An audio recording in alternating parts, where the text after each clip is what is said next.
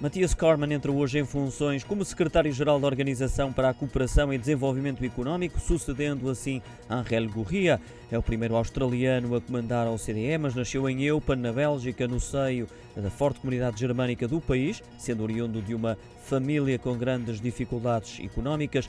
Licenciou-se em Direito na Universidade de Namur e obteve uma pós-graduação na Universidade Católica de Lovaina, na região de uh, Flandres. Tornou-se cidadão australiano no ano de 2000 e chegou a ministro das Finanças uh, da Austrália em 2013 Uh, cargo que desempenhou até o ano de 2020, sendo aquele que mais tempo esteve nessas funções e trabalhando com uh, três primeiros ministros diferentes entre 2018 e 2019. Acumulou ainda com a pasta do Serviço Público, para além de ter cumprido funções como Ministro de Estado. Em outubro de 2020 abandonou o cargo e foi desde logo apontado pelo Primeiro-Ministro Scott Morrison como candidato da Austrália a secretário-geral da OCDE, cargo para o qual foi eleito em março deste ano.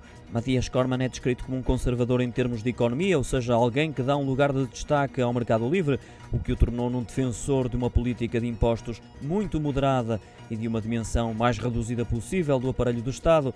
Passa agora a assumir a sempre difícil tarefa de monitorizar o andamento das economias.